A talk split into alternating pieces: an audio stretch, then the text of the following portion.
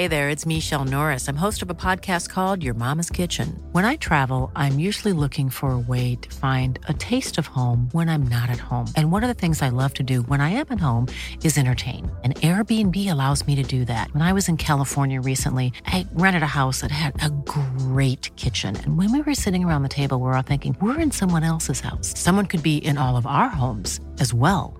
If you have a home, but you're not always at home, you have an Airbnb. Your home might be worth more than you think. Find out how much at airbnb.com/slash host. Hello? Hello? Podcast Network Asia. Isang paalaala, ang susunod na kabanata ay naglalaman ng mga salita at pahayag na maaaring magdulot ng takot, pangamba at pagkabahala sa mga nakikinig, lalo na sa mas nakababatang gulang. Huwag magpatuloy kung kinakailangan. Tuloy po kayo sa ikatatlumput-tatlong gabi ng San Telmo Society. Kumusta po kayong lahat? Sana ay napapakinggan ninyo ang episode na ito sa maayos na kalagayan. Ang San Telmo Society ay ang listener story submission segment ng Philippine Campfire Stories kung saan binabasa ko ang mga totoong kwento ng mga kababalaghan at pagtataka mula mismo sa ating mga tagapakinig. Maraming salamat sa lahat ng mga nagpapakita ng suporta sa ating show, lalo na sa mga nagpapadala ng mga tips through BPI at pati na rin sa mga bago nating patrons. Hello kay Justin, Andrea at Yen. Thank you so much. If, like them, you want to support the show, you can share your blessings via Patreon, coffee, and other ways detailed in our show notes. Para ngayong gabi, dalawang kwento na naman ang hatid sa atin ng mga kasama natin sa campsite. Sana ay nasa komportable kang lugar. Iwan mo muna mga problema sa labas at sama-sama nating pakinggan ang unang kwento ngayong gabi na hatid ni Lynn.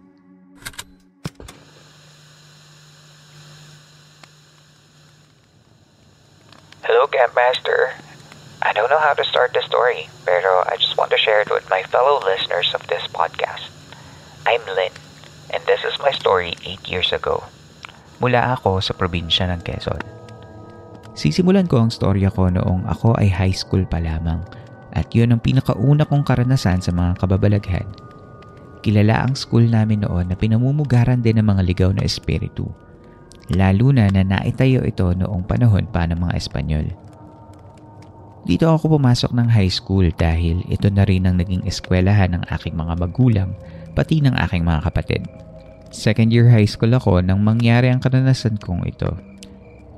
Isang ordinaryong hapon, habang nakikinig ako ng klase bandang alas dos ng hapon, ay nakaramdam ako ng sakit sa puson. Inisip ko na lamang na baka time of the month lang. Nagpaalam ako sa aming guro upang pumunta sa CR. May tatlong palapag ang aming school at ang aming classroom ay nasa ikalawang palapag. Nilakad ko ang pinakamalapit na CR sa dulo ng hallway ng floor namin. Pagpasok ko sa CR ay dumiretso ko sa isa sa mga cubicles at matapos ko ayusin ang aking sarili ay naghugas ako ng kamay. Habang nananalamin ako at nag-aayos ay may narinig akong kumaliskos na parang may tao pa sa loob ng CR na yun. Tatlo lang naman ang cubicle na mayroon at sa unang cubicle ako pumasok at alam ko na hindi ito galing doon. Hinintay kong lumabas ang tao sa loob sa isa sa mga cubicle na ito. Pero walang lumalabas. Nakaramdam ako ng panlalamig at ramdam ko na tumaas din ang balahibo ko sa braso. Hindi ko na lamang ito pinansin at nagpatuloy ako sa pag-aayos ng mukha sa salamin.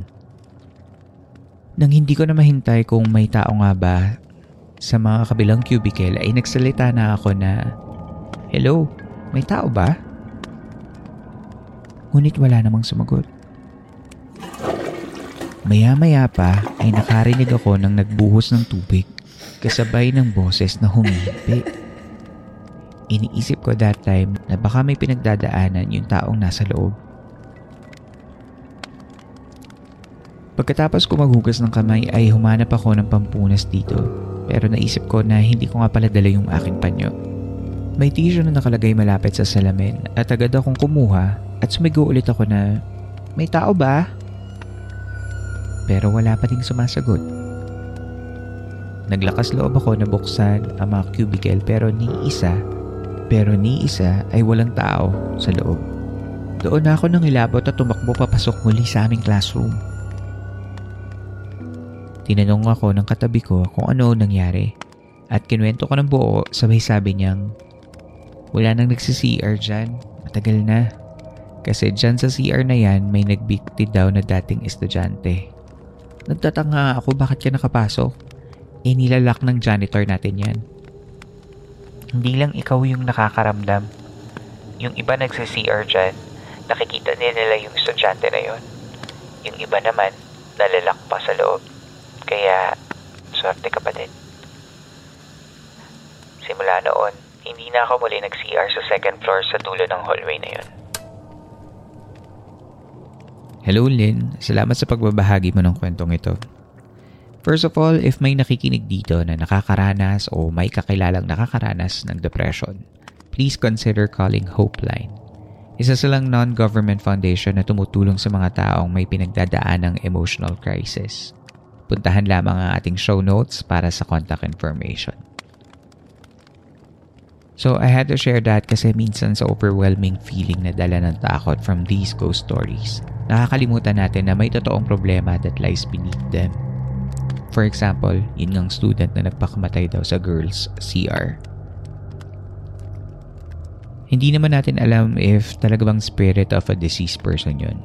Pero wala namang wawala kung i-acknowledge natin na meron ngang namatay doon at ipagdasal natin na sana ay makatawid na sila sa dapat nilang puntahan. But thank you for sharing your story. Sayang hindi mo nasabi ko nung school nyo. Baka may mga iba tayong mga listeners who have similar experiences doon sa second floor ng CR nyo.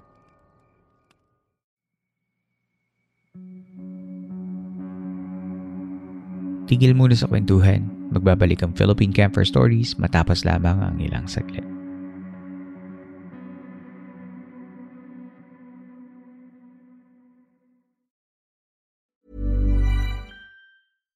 Ready to pop the question? The jewelers at BlueNile.com have got sparkle down to a science with beautiful lab grown diamonds worthy of your most brilliant moments. Their lab grown diamonds are independently graded and guaranteed identical to natural diamonds, and they're ready to ship to your door. Go to BlueNile.com and use promo code LISTEN to get $50 off your purchase of $500 or more. That's code LISTEN at BlueNile.com for $50 off. BlueNile.com code LISTEN. Spring is my favorite time to start a new workout routine. With the weather warming up, it feels easier to get into the rhythm of things. Whether you have 20 minutes or an hour for a Pilates class or outdoor guided walk, Peloton has everything you need to help you get going.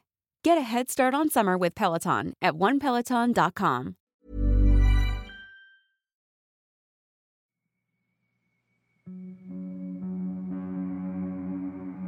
Sa pagpapatuloy ng Philippine Camper Stories.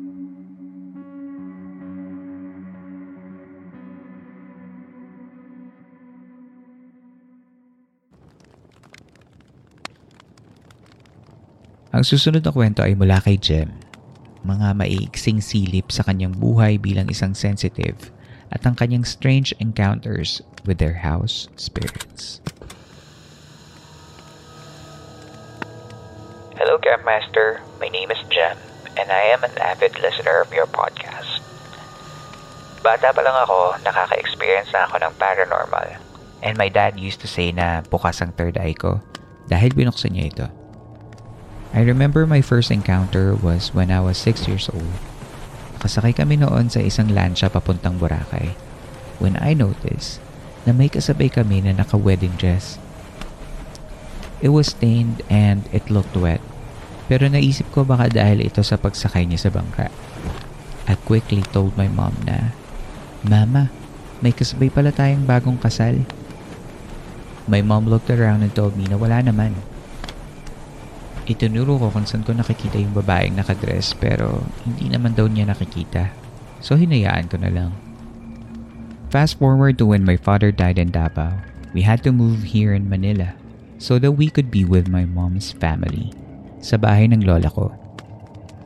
Unang pasok ko pa lang sa bahay namin sa Manila, I knew na may kakaibang presence sa bahay na yon. dito na papasok ang tatlong espiritu na nakatira sa bahay namin. My first encounter in Manila was when my cousin visited us from the province. Halos magkakaitad lang kami ng mga cousins ko and we would usually play sa kwarto ng tita namin. Sa second floor ng bahay namin, just adjacent to the stairs, doon namamalansya ang mama ko and she had a balikbayan box na usually ay nag-uumapaw sa damit. One day, my tita asked me to call my cousin dahil kakain na. So I went upstairs. Hindi na ako nagbukas ng ilaw sa stairs dahil tanghali naman. Hindi pa ako completely nakakaakyat. I saw a figure na nakadapa near the box. So I said, Huy, Roby, kakain na. But the figure did not move. Inulit ko yung sinabi ko.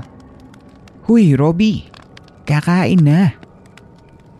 Nang biglang bumukas yung pintuan sa kwarto ng tita namin at sumilip yung pinsan ko.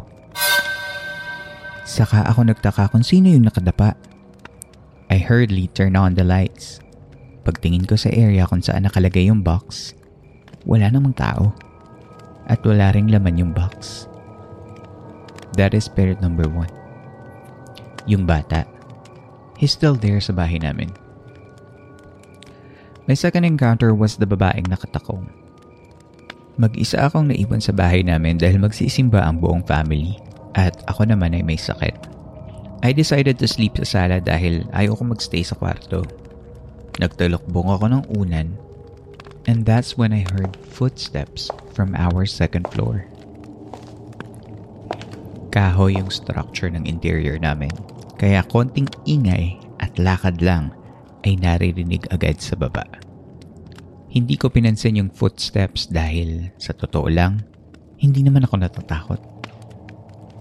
I decided na pumikit na lang. Then suddenly, lumakas yung yabag ng mga paa. Narinig ko na parang nasa hagdan na yung tulog. So nagham na lang ako para mawala yung footsteps. That's when I heard the footsteps na nasa tiles na. Meaning, nasa kusina na kung sino yung naglalakad. Papalapit na ng palapit yung tunog at biglang tumigil siya sa gilid ko. I can feel her presence. Hindi ko siya nakikita pero alam ko na babae yung presence niya. She was breathing down on my neck. Todo pikit at takip ako ng kumot And that's when she said, Hang on. That's when I stood up and ran to the door. She is spirit number two. Nasa bahay pa rin siya pero hindi na siya nanggagambala. The third encounter happened in 2016. I was in my room, yung mom and sister ko naman ay nasa sala. Hindi ako mahilig magsarado ng pintuan dahil tatlo lang naman kami sa bahay and they usually leave me alone. Lalo na pag alam nila na busy ako. Nagtatrabaho lang ako noon when I felt someone looking at me. I glanced at my door and that's when I saw a dark figure peeking at my door na tila nakatingin sa akin. Nagkatatigan pa kami for a second tapos bigla siyang umalis. I quickly checked kung sino yun. Pero walang ibang tao sa labas ng kwarto ko. Bumaba ako to ask my mom and sister kung pinuntahan ba nila ako dahil mahilig mag-trip yung ate ko. And then my mom said, kung ate mo yun, maririnig mo siya dahil sa bigat ng paa niya. After that, I would always see the dark figure staring at me every night. My mom's friend, who's a clairvoyant, also told me that there's a man following me at galit yung lalaki na yon. I know siya rin yung nakikita ko sa kwarto ko. He is spirit number 3. Wala na siya sa bahay dahil nadala ko siya sa kondo ko when I moved out. I don't know when he'll stop following me. Marami pa akong gustong ikwento, especially sa mga experiences ng dad ko with spirits, angels, and demons. Pero napahaba na yung kwento ko kaya next time na lang ulit. Maraming maraming salamat sa pagbabasa mo and more power to your podcast. Hey Jem, thank you sa pagbibigay mo sa amin ng kwento. Ito yung kwentong akala mo una easy lang pakinggan at basahin. Yung first story mo kasi sa Balikbayan Box, I have to admit, naisip ko na baka check up the eye lang. At baka dahil madilim, ay may na-form kang shape sa isa sa mga damit na malapit sa box. Pero dun sa second at third story mo, my God, kinalabutan ako. Sino or ano kaya yung mga nasa bahay ninyo? Ikaw lang ba yung nakakaramdam nun or yung mga ibang kasama mo din? I'm glad na wala namang nananakit pero threatening pa din yung nakatingin na dark figure. I will not advise you on what to do because I'm not an expert on this but if you get any persistent and life-altering problems because of your paranormal experiences, may mga kaibigan tayo sa podcast na maaring magbigay ng tulong. Salamat ulit, Jem. Hey, it's Danny Pellegrino from Everything Iconic. Ready to upgrade your style game without blowing your budget? Check out Quince. They've got all the good stuff shirts and polos, activewear, and fine leather goods, all at 50 to 80% less than other high end brands. And the best part? They're all about safe, ethical, and responsible manufacturing. Get that luxury vibe without the luxury price tag.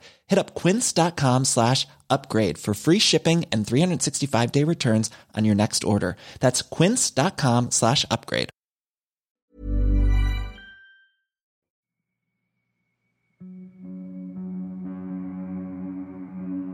Inyo pong nasa baybayan ng isa na namang kabanata ng Philippine Camper Stories. Sana ay nakatulong kahit panandalian ang pakikinig ninyo upang maipahingaan yung mga sarili laban sa problema at hamon sa labas ng campsite na ito. Mapapakinggan nyo pa rin ng libre ang mga nakaraang episodes sa lahat ng major podcast platforms. Kung nais ninyo maging bahagi ng podcast na ito, ay maaari kayong mag-share ng inyong mga kwentong kababalaghan o pagtataka at mag-email lamang sa campfirestoriesph at gmail.com. Susubukan nating isama ito sa story submission segment na San Telmo Society. Muli, maraming maraming salamat po sa pakikinig. Hanggang dito na lamang po at hanggang sa susunod nating kwentuhan.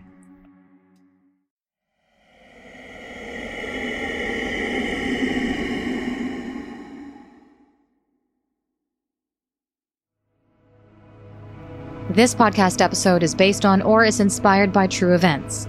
Unless otherwise indicated, all the names, characters, businesses, places, events, and incidents in this podcast are either the product of the podcast creator's imagination or used in a fictitious manner.